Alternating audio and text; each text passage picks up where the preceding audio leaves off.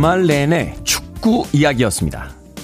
경기는 금요일 밤 12시였지만 사람들은 이틀 동안이나 여운을 즐기며 감동을 이어갔죠.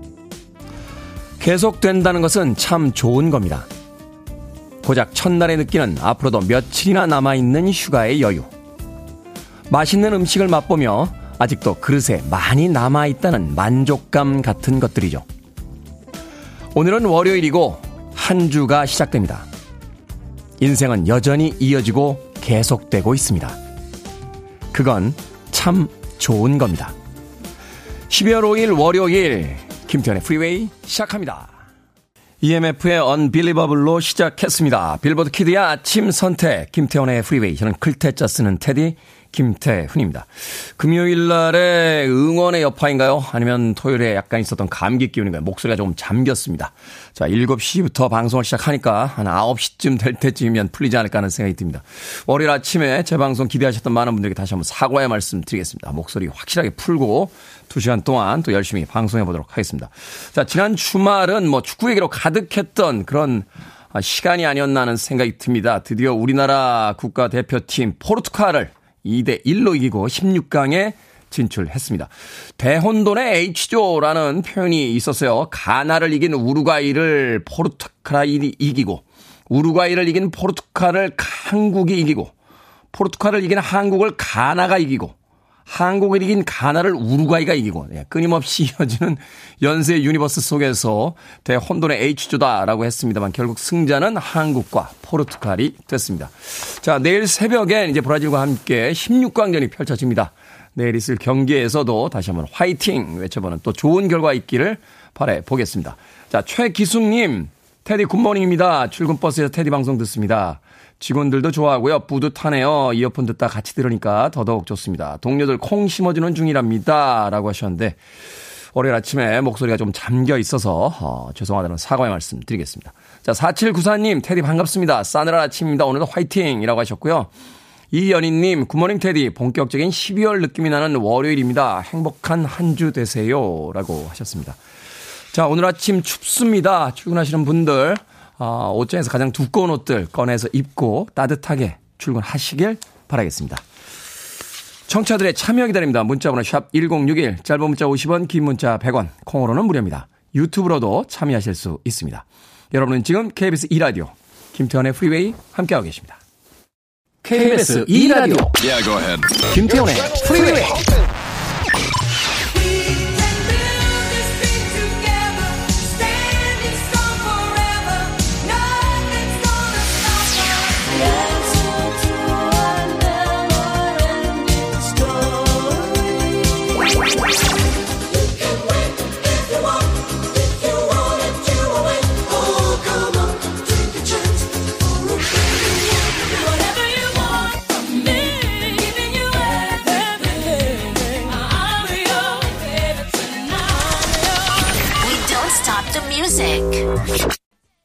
여성 보컬의 목소리가 오늘 제 목소리하고 좀 흡사하군요. 놀란스의 I'm in the mood for dancing 듣고 왔습니다.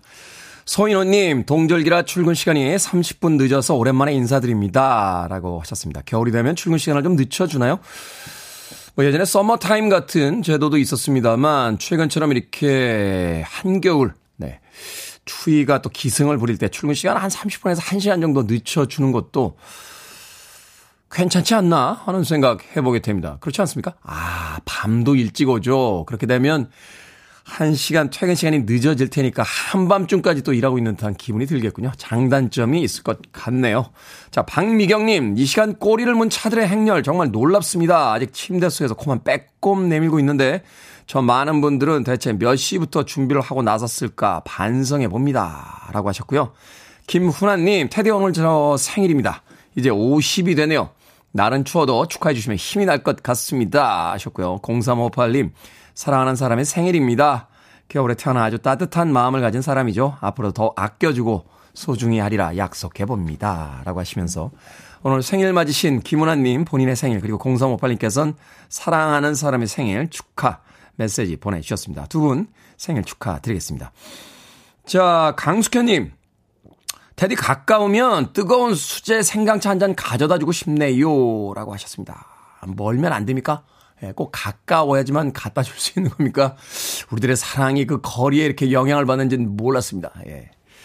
금요일부터 목이 조금 잠겼는데 예, 오늘 아침에도 완벽하진 않군요. 그럼에도 불구하고 괜찮지 않습니까? 네, 이 정도 목소리는 이제 평균적이라고 볼 수 있죠. 워낙 뛰어난 목소리를 가지고 있었기 때문에. 9151님. 색깔이 확실히 있는 테디, 저랑 반대랑 멋져 보입니다. 목소리 또한 끌리네요. 매력 있습니다. 라고 하셨는데, 오늘의 목소리, 글쎄요, 제 스스로는 별로 그렇게 만족스럽지 않습니다만, 뭐, 그래도, 음, 사랑으로 좀 받아들여 주시면 또 두 시간 동안 열심히 방송해 보도록 하겠습니다. 자, 김민경님. 저요, 2대1 맞췄습니다. 라고 금요일에 있었던 포르투갈과의 경기 결과 맞히셨다고 문자 보내주셨습니다. 자, 이 2대1 경기 결과 맞히신 분들이요, 10명이 넘어서 저희가 추첨을 해서 10분 토요일 성격표에 이미 공지를 했습니다. 자, 나는 2대1 맞췄다 하시는 분들 과연 추첨에 10명에 들어갔는지 토요일에 선거표 확인해 보시고 또 상품 받아가시길 바라겠습니다. 그레고리 에포트의 음악으로 갑니다. 아, 오늘 이벤트 어, 설명해드리고 가야죠. 우리나라가 월드컵 16강 진출에 성공했는데 우리에게 짜릿한 즐거움을 선사하고 있는 국가대표팀에게 또 감사 인사 또 새벽에 있을 내일 새벽에 있을 브라질정을 응원하는 이벤트 가보도록 하겠습니다. 선수나 감독 개인 또는 팀에게 전하는 메시지 보내주시면요. 저희가 방송 중에 틈틈이 소개해드리고 모두 20분께 커피 쿠폰 보내드립니다. 문자 번호는 샵 1061, 짧은 문자 50원, 긴 문자 100원, 콩으로는 무료입니다. 이벤트 꼭 공지해야 됩니다. 이벤트 안 하면 바로 문을 벌컥 열고 이소연 작가 들어와서 왜 안 했냐고 짜증을 부려댑니다. 자, 그레고리 애보트의 음악으로 갑니다. Shake You Down.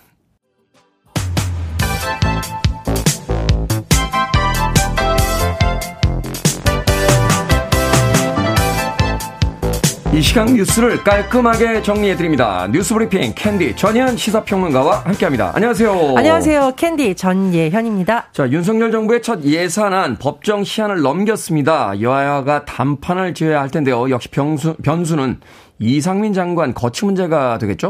예, 일단 여야의 정책위 의장 예결위 간사가 예산안을 놓고 막판 협상에 돌입을 했습니다. 정책위 의장 간사 두 명씩 나온다고 해서 보통 이제 언론에서 2 더하기 2 협상이라고 하는데요. 하지만 여야의 지금 입장차가 여러 군데서 이미 나타나고 있습니다.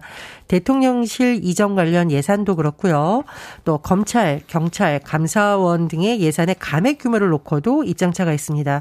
또 종부세나 법인세 인하를 비롯한 어, 예산 부수 법안 처리에도 계속 입장차가 좁혀지지 않은 상황이기 때문에 이번 주 상황이 매우 중요할 것으로 보이는데요. 어, 국민의힘의 입장을 보면 전년도 기준으로 같거나 아니면 감액 편성된 예산이다라고 주장을 하고 있지만 민주당에서는 청와대 이전 과정에서 과도한 예산 또는 대통령 시행령 통치 관련 예산 이런 건 여전히 해결해야 될 부분이다라고 주장을 하고 있습니다. 여야에서 오늘까지 최대한 좀 이견을 좁혀보겠다. 그리고 6일 원내 대표 간 최종 담판을 거쳐서 오는 8일에서 9일쯤 본회의에 예산안을 상정한다는 계획을 놓고 협상을 계속하고 이견을 조율하겠다는 방침이긴 합니다만 말씀해 주셨듯이 이상민 행안부 장관 거치 문제가 변수로 작용할 가능성이 매우 높습니다. 민주당이 지금 해임 건의안을 이미 발의를 한 상태인데요. 어, 하지만 지금 본회의가 또 무산이 됐었고 네. 그래서 아마 이번 주 의원총회에서 어떻게 할 것인지 즉 어, 단계별로 해임 건의안을 추진할 것인지 아니면 탄핵 소추안으로 갈 것인지에 대한 입장이 나올 것으로 보이는데 민주당은 예산안 처리와 이 문제는 별개라고 강조를 하고 있습니다. 하지만 어, 뭐 국민의힘에서는 또 이것을 예산안과 연계시킬 가능성이 있는 것이고요. 여야가 대치로 갈지 협상이 붙을 때 중요한 또 변수로 작용할 것으로 보입니다. 그렇군요. 어. 화물연대 파업 소식입니다. 노조와 정부가 좀처럼 타협점을 찾지 못하고 갈등이 장기화되고 있는데 뭐 정치 파업이다라는 격렬한 단어가 등장하고 윤석열 대통령 강경 대응을 예고했습니다. 예, 지금 지난달 24일부터 화물연대 총파업이 진행이 됐는데요. 오늘 기준으로 파업이 12일째입니다. 하지만 어, 두 번의 교섭에서도 불구하고 아직까지 합의안이 나오지 못한 상황이고 오히려 강대강 대치가 장기화되고 있다라는 분석이 나오고 있습니다. 윤석열 대통령이 어제 열린 관계장관 대치 회의에서 청, 정유와 철강을 비롯한 추가 피해가 우려되는 업종도 즉시 업무 개시 명령을 발동할 수 있도록 준비해 달라고 했기 때문에 사실상 추가 업무 개시 명령 발동 가능성이 매우 지금 높은 상황이고요. 또 정부에서는 5일부터 오늘부터죠. 업무 개시 명령서를 받고도 복귀하지 않은 시멘트 화물 기사에 대한 제재에 착수할 예정입니다. 그런데 이 강대강 어떤 방침으로 이 파업이 해결될 것이냐, 멈출 것이냐에 대해서는 여러 가지 지금 사회적으로 우려가 제기되는 부분도 있습니다. 일단 쟁점을 제가 여러 번 설명드린 바 있죠. 안전 운임제에 대한 입장차가 정부 와 파업 연대 간에 좁혀지지가 않습니다. 네. 따라서 이렇게 정부에서 강력한 대책을 내놓는다고 해서 과연 이 문제가 해결될 것이냐에 대한 우려가 제기되고 있고요. 문제는 국회에서 그동안 이 부분에 대한 논의도 아직 마무리가 되지 못했습니다. 민주당에서 지난 2일 단독으로 국회 교통위원회 교통법안 심사 소위를 열었고요. 안전운임제에 대한 일몰제 폐지 이게 이제 맞느냐 여러 가지 법안 논의를 시작했는데 국민의힘에서 반발해서 불참하면서 파행이 됐습니다. 어, 힘대결을 할 것이 아니라 쟁점이 되는 안전운임제에 대해서 차분히 논의해야 문제가 풀린다라는 지적이 나올 수밖에 없는 상황인데 지금 민주노총에서는 6일로 여러 가지 분야에서 동시다발적인 총파업이 예고되어 있습니다. 따라서 오히려 이런 상황이 화물연대에게 화력을 더하는 모습이다라는 분석도 나오고 있죠. 어쨌든 지금 화물차 운전자들이 우리가 우리의 주장을 펼치기 위해서 일을 하지 않겠다는데 강제로 일하도록 업무 개시 명령을 내리는 것은 합당하지 않다라는 주장을 펼치고 있고요. 또 국제노동기구 ILO가 한국 정부의 업무 개시 명령에 대한 입장을 전달한 것으로 확인이 되고 있습니다. 노동계에서는 어, 이것을 근거로 정부의 업무 개시 명령은 ILO 협약 위반이다라고 주장을 하고 있지만 정부에서는 ILO의 개입이라는 표현은 의견 조회 절차일 뿐이라고 주장을 하고 있는 상황입니다. 지금 강대강으로 가고 있는데 이런 사태가 오기 전에 과연 양측에서 진정성 있게 좀 협상의 자리를 만들었는지 그 이야기를 좀 해보고 싶네요. 어. 자, 우리나라가 내일 새벽에 16강전을 치릅니다. 상대는 세계 랭킹 1위 브라질입니다. 예. 6일 오전 4시 한국 축구 대표팀 브라질을 상대로 월드컵 16강전을 치릅니다. 브라질이 지금 2승 1패로 지조 1위를 해서 8강행 이제 길목에서 한국을 상대하게 되는 거고 어, 우리 대표팀은 조별리그 H조에서 1승 1무 1패로 2위로 16강에 오른 상황입니다. 우리나라 브라질을 꺾으면 월드컵 8강 진출하게 되는데요. 이제까지 한국 축구가 월드컵 8강에 올라본 것은 4강 신화를 썼던 2002년 한일 대회가 유능합니다. 자, 벤투 이번에 공격의 중심에도 손흥민이 설 전망인데 브라질의 네이마르와 맞대결을 펼치지 굉장히 관심을 끌고 있습니다. 네. 뭐 네이마르 하면 설명이 따로 없을 정도로 정말 뭐 슈퍼스타다라고 하는데 현재 최고의 스트라이커죠. 예, 다만 이제 세르비아 조별리그 1차전에서 오른쪽 발목을 다쳐서 2차전, 3차전에는 나서지 못했는데요. 브라질의 이 치치 감독이 네이마르의 출전 여부에 대해서 공식 훈련 이후 결정하겠다 이렇게 신중한 태도를 또 현지 시각 4일 기자회견에서 밝힌 바가 있기 때문에 상황을 조금 지켜봐야겠습니다. 네, 나오지 않겠습니까? 16강전부터는 단판 승부기 때문에. 예. 저는 근데 왠지 이제 손흥민 선수한테 도 아. 기대를 하고 있고요. 음. 그리고 자, 대한민국과 브라질의 16강전에 맞춰 광화문 광장 응원전도 개최될 예정인데 이 새벽 4시입니다. 이게 매우 추운 와, 시간이라 엄청 추울 텐데요. 역시나 안전 대책이 중요할 것으로 보입니다. 제가 요즘 스포츠 기사 보다 보니까 굉장히 멋진 표현들이 많이 나오네요. 그 우리나라 그 선수들이 최근에 태극기를 들고 사진을 찍었는데 이런 글귀가 적혀 있었다고 하네요. 중요한 것은 꺾이지 않는 마음이라고 하는데 언론사 사설에서 이렇게 멋있는 표현이 나왔으면 읽어드리겠습니다. 네. 대표팀의 꺾이지 않는 마음은 간절하고 단단했으며 그래서 아름다웠다 이런 표현이 나왔습니다. 네. 어쨌든 내일 새벽 국민들이 가슴이 따뜻해지기도 하고 뜨거워지기도 하는 멋진 소식이 전해졌으면 하는 바람입니다. 손흥민 선수가 인터뷰에서 그런 이야기 하더라고요. 어, 국민들이 포기하지 않았고 우리도 포기하지 않았다. 하면서 16강전을 치른 소감을 이야기했었는데 아, 브라질전도 우리는 포기하지 않습니다. 최선을 다해 주시길 부탁드리겠습니다. 자 오늘의 시사 엉뚱 퀴즈 어떤 문제입니까? 예, 화물연대 노조와 정부의 대치 강대 강 속에 파업이 장기화된다는 소식 전해드렸습니다. 대치 장기화는 소란스러운데 우리 장기 중에는 침묵의 장기도 있습니다. 그게 또 그렇게 연결됩니까? 간이 있죠. 예. 네. 오늘의 시사 엉뚱 퀴즈 나갑니다. 간이 특정 물질을 해독하지 못할 경우 이 병이 생기기도 하죠. 눈의 흰자위 등이 누렇게 되는 이 병은 무엇일까요? 간 기능이 미숙한 신생아에게 발생하기도 합니다. 1번 황달, 2번 온달, 3번 매달, 4번 건달. 정답 아시는 분들은 지금 보내주시면 됩니다. 재미는 오답 포함해서 모두 10분에게 아메리카노 쿠폰 보내드리겠습니다. 간이 특정 물질을 해독하지 못할 경우 이 병이 생기기도 합니다. 눈에 흰자위 등이 누렇게 되는 이 병 무엇일까요? 간 기능이 미숙한 신생아에게 발생하기도 하죠. 1번 황달, 2번 온달, 3번 매달, 4번 건달 되겠습니다. 문자 번호 샵 1061, 짧은 문자 50원, 긴 문자 100원, 콩으로는 무료입니다. 뉴스 브리핑 전혜연 시사평론가와 함께했습니다. 고맙습니다. 감사합니다. 스웨덴 그룹이죠. 카디건스입니다. My Favorite Game.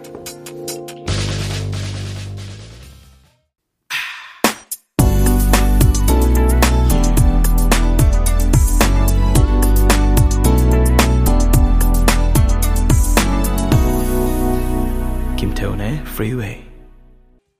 동명 타이틀의 영화 주제곡으로 사용이 됐던 곡이었죠. 리말의 Ending Story 듣고 왔습니다. 책을 펼치면 그 책 속의 이야기로 주인공이 빨려 들어가는 내용이었는데, 예, 용이 등장해요. 근데, 용이 강아지처럼 생겨가지고, 예, 그 당시에도 영화 보면서 굉장히 황당했던 그런 기억이 납니다. 리말의 Neverending Story. 자, 오늘의 시사 엉뚱 퀴즈. 간이 특정 물질을 해독하지 못할 경우 생기는 이 병. 눈에 흰자위 등이 누렇게 되는 이 병의 이름은 무엇일까요? 정답은 1번 황달이었습니다. 황달. 9923님, 황달입니다. 아이 낳고 황달이 떠서 걱정했던 기억이 나네요. 지금은 초등학생 같은 유치원생이랍니다. 라고 하셨습니다. 잘 크고 있는 거죠? 자, 이사우님, 금메달. 우리 선수들의 마인드는 금메달. 금메달은 올림픽 아닙니까? 예, 올림픽, 월드컵은 우승컵이죠. 금메달이 아니라. 9996님, 미달이. 갑자기 재기발랄한 미달이가 보고 싶네요. 하셨고요.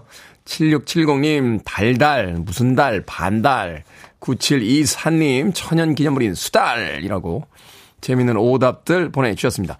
자, 방금 소개해드린 분들 포함해서 모두 10분에게 아메리카노 쿠폰 보내드립니다.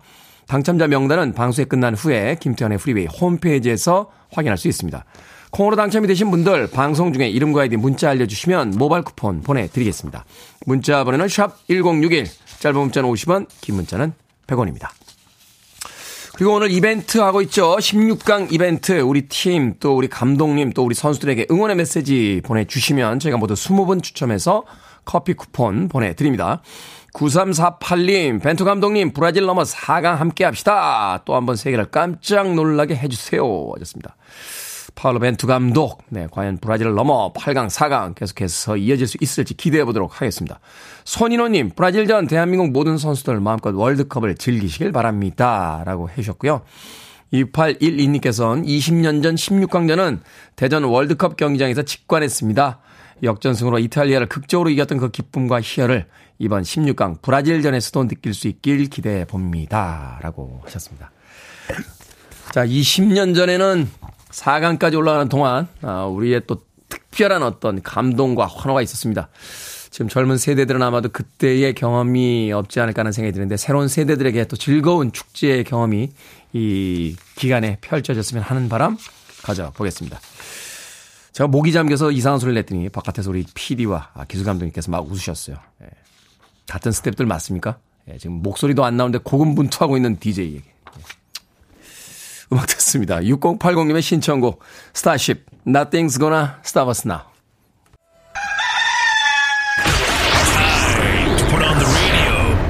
김태훈의 프리웨이 Are you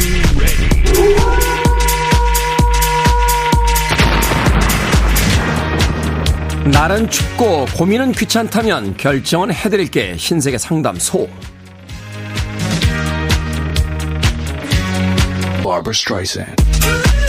김완진님 헬스클럽 6개월 끊었는데 헉 그곳에 회사 상사가 다니고 있습니다 헬스클럽이 크긴 해도 몇 번은 마주칠 텐데요. 그만 다닐까요? 아니면 아예 늦은 시간에 갈까요? 늦은 시간에 갑시다. 스트레스 풀려고 가는 곳에서 직장 상사 또 만날 이유는 없으니까요. 배익사님, 아버지가 스파게티를 드시고 싶어 하는데 워낙 입이 짧으신 분이거든요. 재료를 사서 해드릴까요? 아니면 밀키트를 살까요? 재료 사서 해드리세요. 아버지에게 음식 만들어 드릴 수 있는 날들이 생각보다 그렇게 많지 않습니다. 블루문님, 남동생이 정말 음친데요. 제 결혼식에 굳이 친구들을 데리고 축가를 불러주고 싶다고 해서 거절을 못했습니다. 그런데 어제 연습하는 걸 들었는데 도저히 아니다 싶어요. 동생에게 하지 말라고 할까요? 아니면 마음을 생각해서 그냥 냅둘까요? 그냥 내버려 두세요. 원래 깔끔한 결혼식보다 해프닝이 있었던 결혼식이 더 오래오래 기억이 됩니다.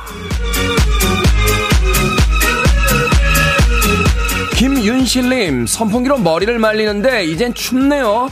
드라이기를 구입할까요? 아니면 한철만 참아볼까요? 드라이기 구입하세요. 한철 참아 보려다가 그 한철 감기로 고생하십니다. 겨울 길어요. 방금 소개해드린 네 분에게 선물도 보내드립니다. 콩으로 뽑힌 분들 방송 중에 이름과 아이디 문자로 알려주세요. 어떤 고민이든 보내주시면 이 시간에 상담해드립니다. 문자번호 샵 1061, 짧은 문자 50원, 긴 문자 100원, 콩으로는 무료입니다. One more time. 다프트 펑크입니다. One more time.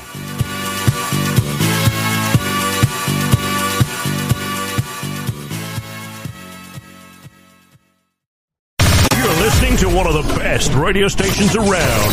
You're listening to 김태훈의 Freeway.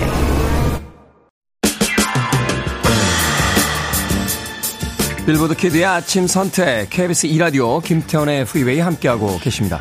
1부 끝곡은 베리 화이트입니다. Never Never Gonna Give You Up 2부에서 뵙겠습니다.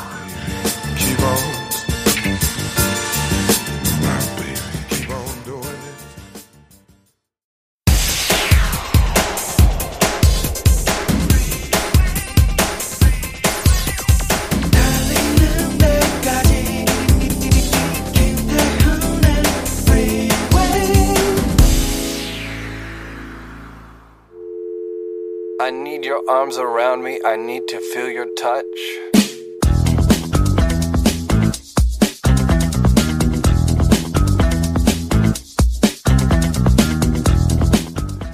두려움과 불안에서 벗어나지 못하는 이유는 당신의 삶을 너무 타인에게 맡기고 있기 때문이다. 당신이 진정 원하는 것과 향하는 것을 알면 타인의 중요성은 뚜렷하게 약해진다. 당신이 걷고 있는 길이 모호할수록 타인의 목소리와 주변의 혼란, 소셜미디어의 통계와 정보 등이 점점 커지면서 위협적으로 다가온다. 불안에서 벗어나는 가장 좋은 방법은 지금 이 순간의 좋은 일에 감사하는 것이다. 모든 것은 끝이 있고 모든 것은 사라진다는 것을 알아차려야 한다.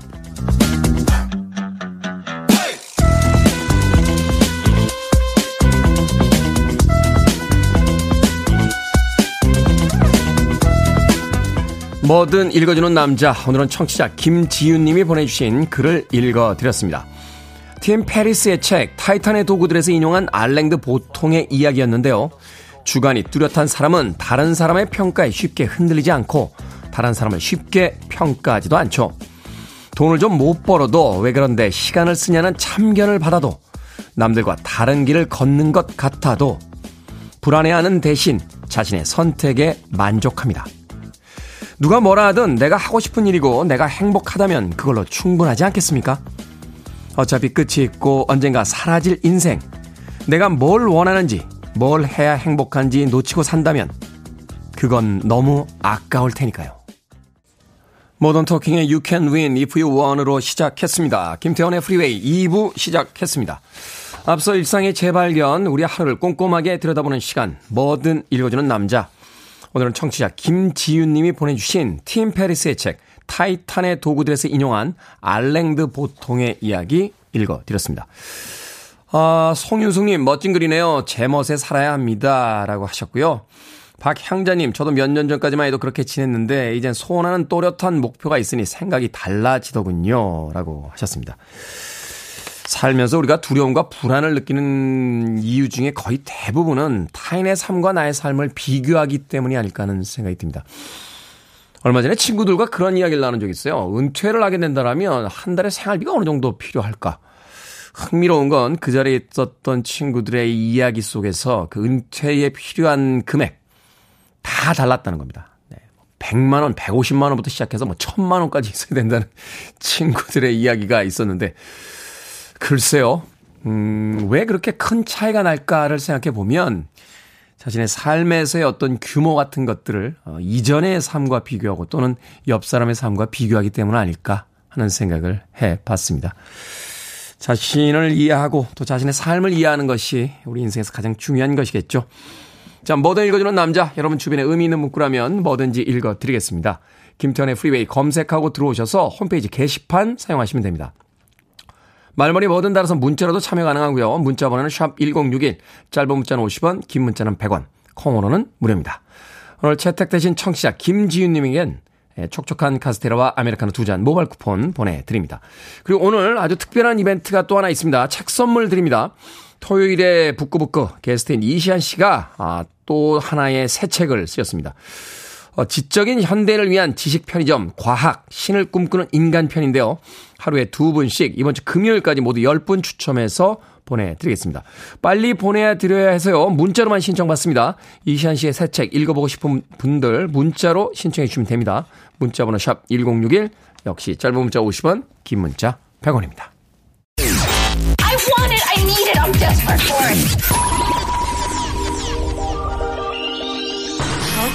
Let's do it. 김태훈의 Freeway. 오랜만에 들어본 두 곡의 음악이었습니다. 제레미 스펜스 밴드의 Traveling 그리고 알버트 하몬드의 It Never Rains in Southern California까지 두 곡의 올드 팝 음악들 이어서 들려드렸습니다. 김 후보님, 치킨집 하는 동생네서 밤새기로 했습니다. 결과는 보다, 결과보다 과정에서 즐길 수 있는 대표팀이 되길 바랍니다.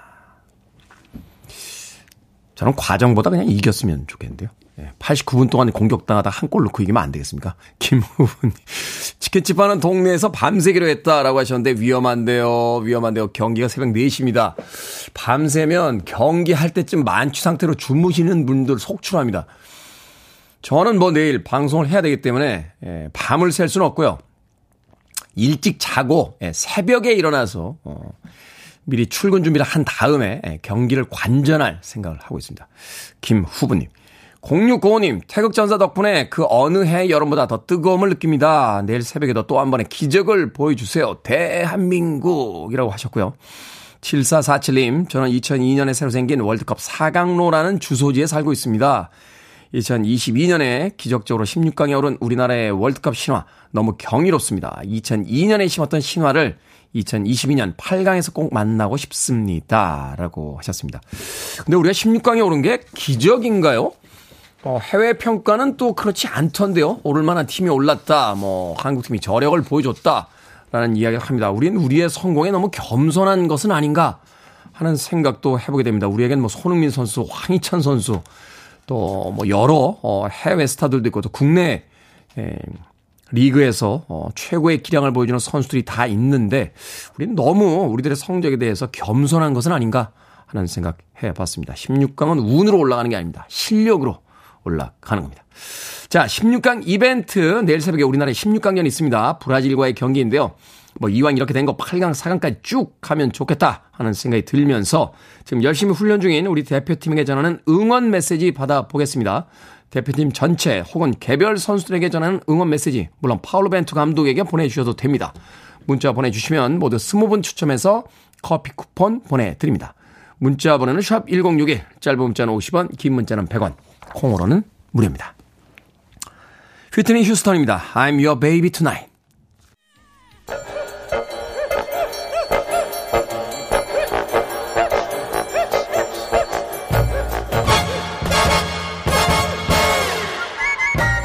온라인 세상 속 촌철살인 해악과 위트가 돋보이는 댓글들을 골라봤습니다. 댓글로 본 세상.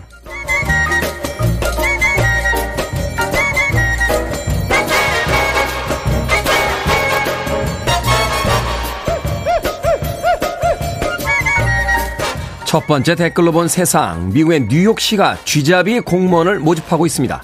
지원 대상은요, 대졸 이상의 뉴욕 시민 가운데 관련 업계에서 5년 이상 일한 경험이 있는 사람인데요. 연봉은 우리 돈으로 약 1억 5천만 원에서 2억 2천만 원으로 책정됐다고 합니다. 2014년 집계된 통계에 의하면 뉴욕에는 약 200만 마리의 쥐가 살고 있다는데요. 코로나 이후에 더 늘어났을 거라 추정이 된다는군요. 여기에 달린 댓글 드립니다. 라미님. 음식물 쓰레기를 일반 쓰레기랑 같이 버리니 쥐가 안 생길 수 있겠어요. 음식물 쓰레기부터 잘 버려보세요. 스토르님. 60년대 학교에서 쥐 잡는 숙제 내주기도 하고 퇴비한다고 낙엽도 주워라 했던 기억이 납니다. 영화 속의 뉴욕 지하철역이나 하수구가 등장하면 어김없이 쥐들이 때로 다녔는데 과장이 아닌 진짜였더니 놀랍습니다. 그런데 쥐 잡는 일에 대졸 이상의 학력이 필요한 건 무슨 이유 때문일까요? 왜지? 대졸이 왜 필요한 거지?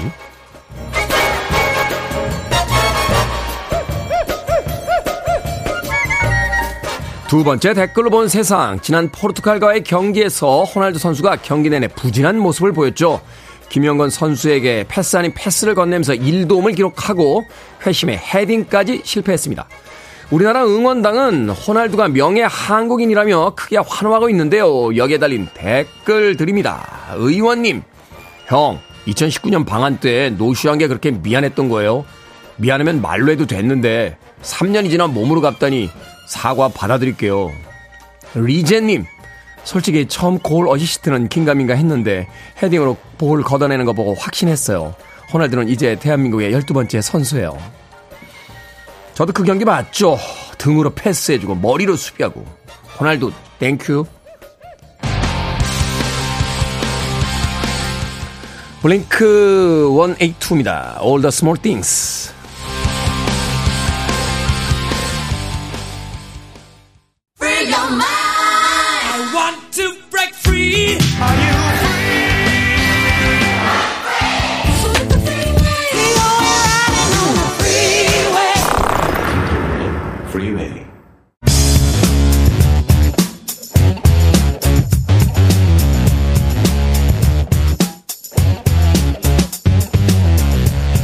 월요일은 과학 같은 소리 안에 적당히 아는 척하기 좋은 과학 상식 알려드립니다. 과학 communicator 궤도와 함께합니다. 안녕하세요. 안녕하세요. 궤도입니다.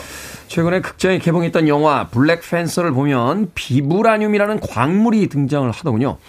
오늘은 비브라늄 같은 가상의 광물과 원소에 대해서 좀 여쭤보는 시간을 가져보도록 하겠습니다. 자, 블랙팬서 시리즈에 등장하는 비브라늄. 이게 굉장히 희귀한 광물이라서 이 블랙팬서가 있는 와칸다의 어떤 부를 책임지는 그런 자원으로서 이제 등장하는데 가상의 광물이죠. 그렇죠. 이게 비브라늄이 진동을 뜻하는 vibration, 음. 그 다음에 알루미늄처럼 원소명 어미에 사용되는 늄을 합성해가지고 만들어낸 가상의 물질입니다. 네. 이게 그 캡틴 아메리카 방패랑 같은 재질로 되어 있고요. 아... 이게 강도도 매우 높고 인성도 매우 매우 높고 지구상에 존재하는 가장 단단한 금속이라는 설정이고 네. 설정상 무게도 강철보다 훨씬 가볍고 신축성이 있으니까 슈트로도 만들 수 있고 아... 녹슬지도 않고 영구적으로 형태와 성질을 유지하는 뭐, 또 꿈의 광물이네요. 그렇죠. 네. 그리고 또 이 이 vibration에서 나왔잖아요. 네. 이름처럼 진동을 흡수하는 성질이 있어가지고 강한 공격을 받으면 전부 흡수해 흡수해버리고 심지어 흡수한 힘을 나중에 방출하기도 하고. 아 그걸 충격을 받으면 그 충격을 흡수해 놨다가 내가 그걸 또 역으로 사용할 수 있는. 그렇죠. 이런 물질은 현실에 당연히 존재하지 않죠. 아, 그 블랙팬서가 입고 나오는 수트나 그 손톱이 이제 그거군요. 그, 그죠. 아. 거기는 많이 나니까 그냥 온몸을 발라버린 거죠. 비브라늄으로. 바르다니요. 네. 현실은 존재하지 않는 거죠. 그렇죠. 음. 그 영화상에서 가상의 나라 와칸다 왕국에 매우 많이 존재하는 광물이 되는 설정인데 네. 비브라늄이 어디서 왔는지 요걸 좀 설정을 통해서 과연 가장 비슷한 광물이 뭔가 이걸 알아볼 수가 있습니다. 네.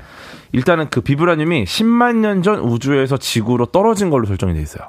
아, 그게 지구에 원래 있는 게 아니라 우주에서 네. 지구로 떨어졌는데 그게 하필이면 와칸다 왕국이 있는 곳으로 떨어졌군요. 그렇죠. 그렇죠. 어. 지구에서는 이 정도의 그 광물을 재련할 수가 없는 상황. 음. 그러니까 그 만들어낼 수 없는 음, 환경이니까 음. 아주 멀리서 온 건데 비브라늄 운석이 지구의 와칸다랑 남극으로 떨어지면서 지구의 환경이 일부 변했다. 음. 이렇게 설정이 되어 있습니다.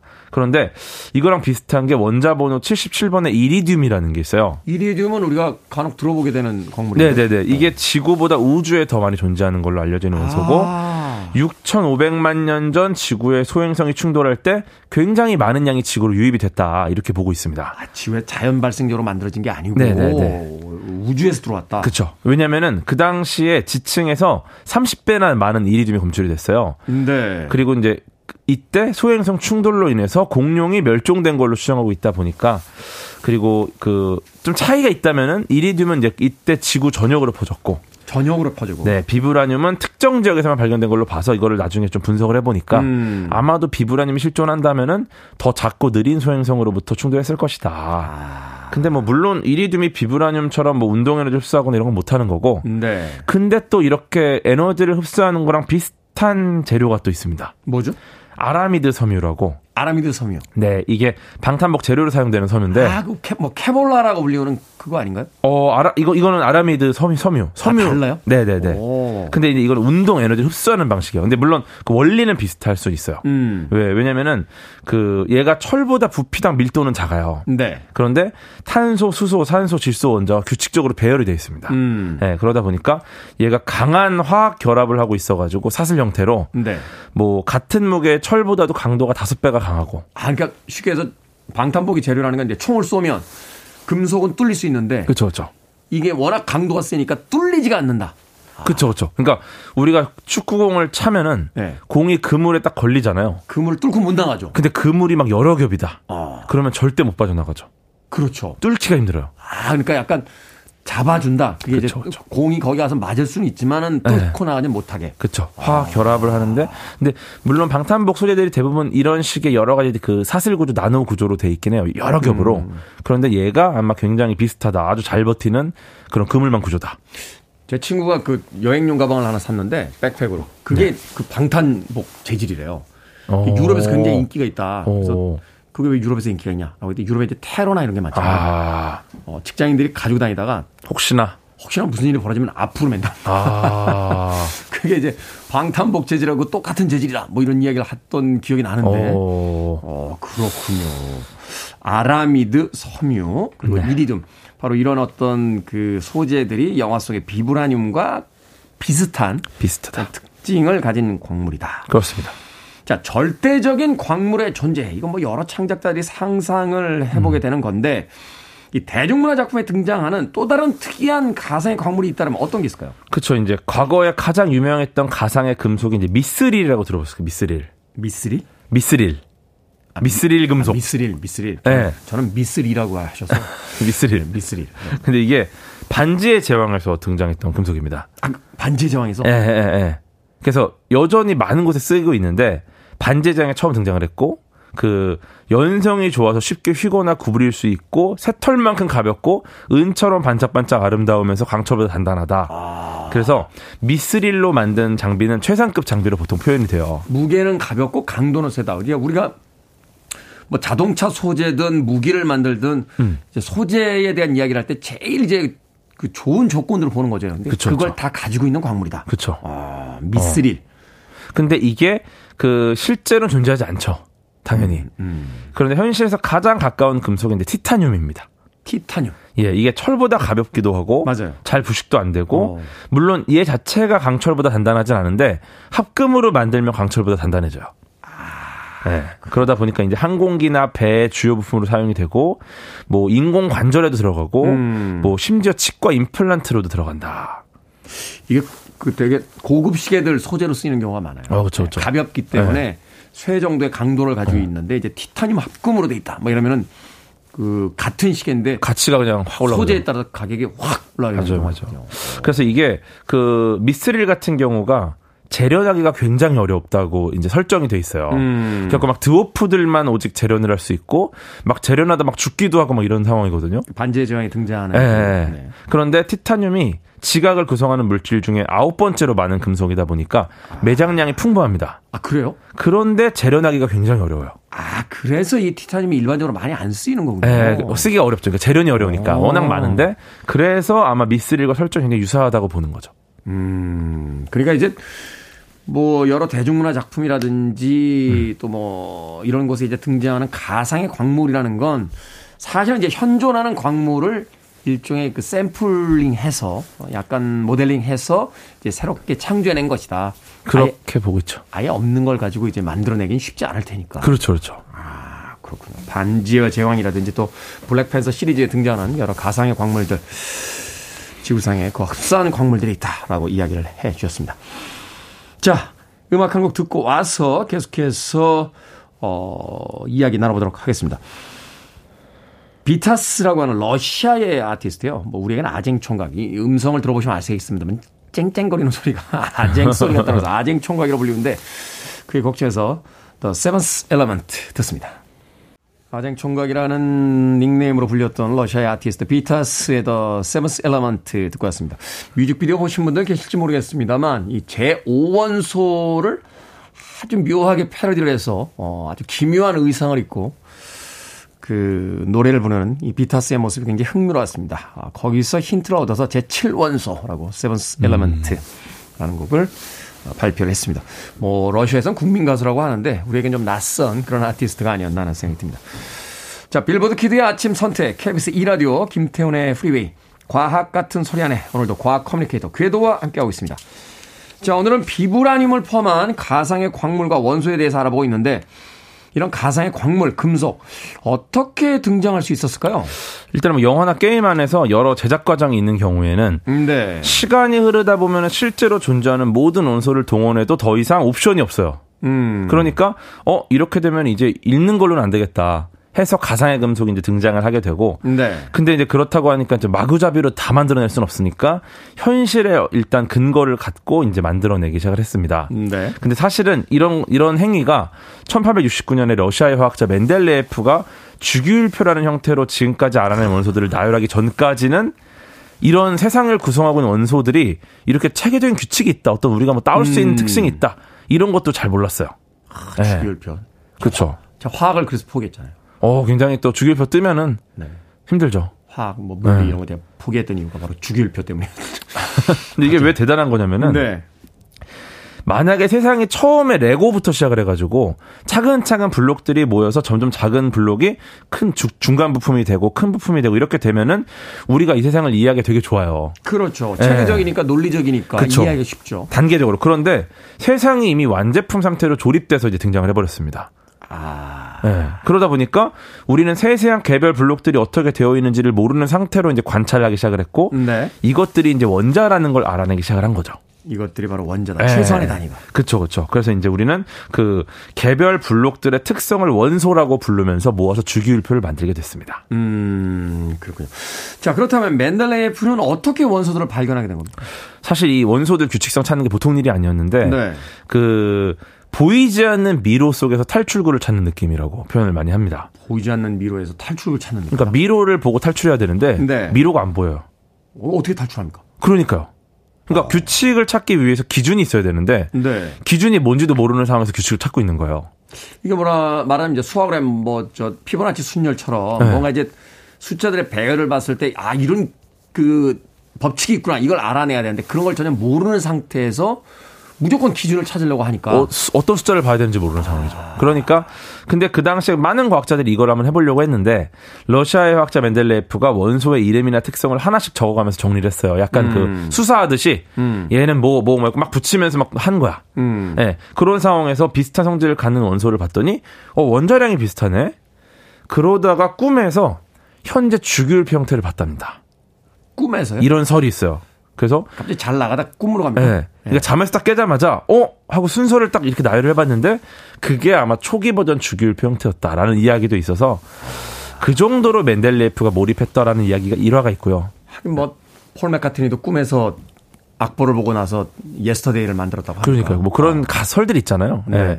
근데 이 당시에 규칙이 있다는 거는 어렴풋이 다들 알았지만 사실 제대로 표로 분석해 본다. 이거는 사실 혁명적인 시도였고. 네. 그리고 심지어 멘델레예프가 공개한 주기율표에는 빈칸들이 있었어요. 빈칸들. 모르겠다. 어. 여기는 아직 아직 네. 내가 정리할 수가 없다. 그러니까 이런 거요. 그의 주장은 이 빈 공간은 내가 틀린 게 아니라 여기에 있는 원소를 인간이 가진 기술력으로 현재는 발견이 어렵다.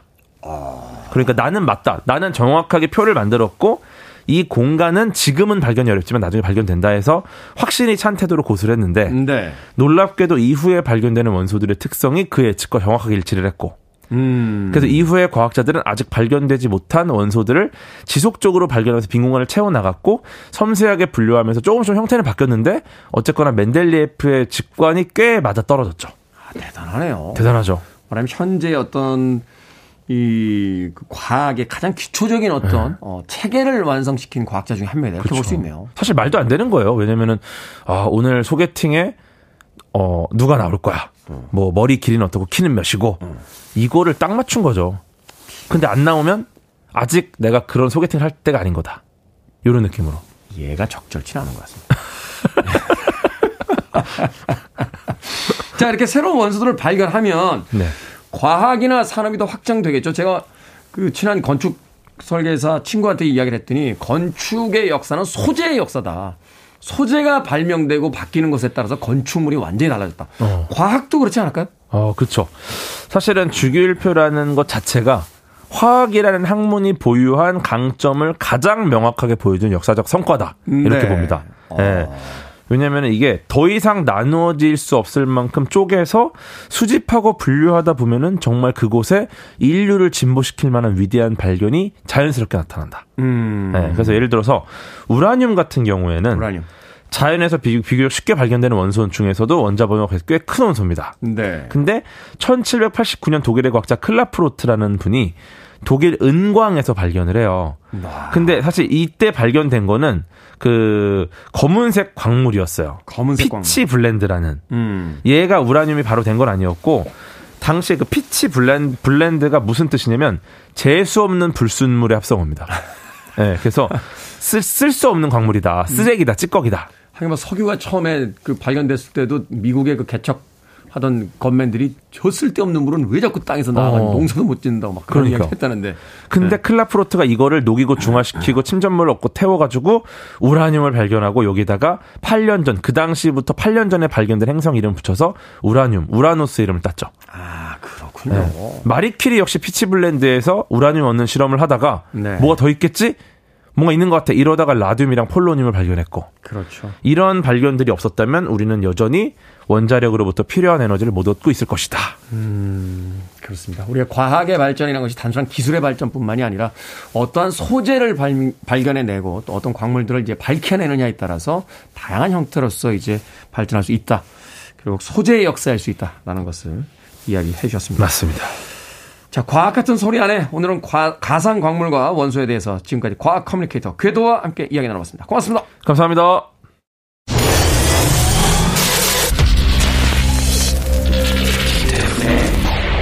Freeway. The whispers in the morning. KBS 라디오 김태훈의 Freeway 오늘 방송 여기까지입니다. 오늘 이벤트에서 커피 쿠폰 받으실 분들의 명단 저희 홈페이지에서 확인할 수 있습니다. 오늘 끝곡은 셀린 디온의 Power of Love 듣습니다. 편안한 하루 되십시오. 전 내일 아침 7시에 좀 더 나은 목소리로 돌아오겠습니다. 고맙습니다.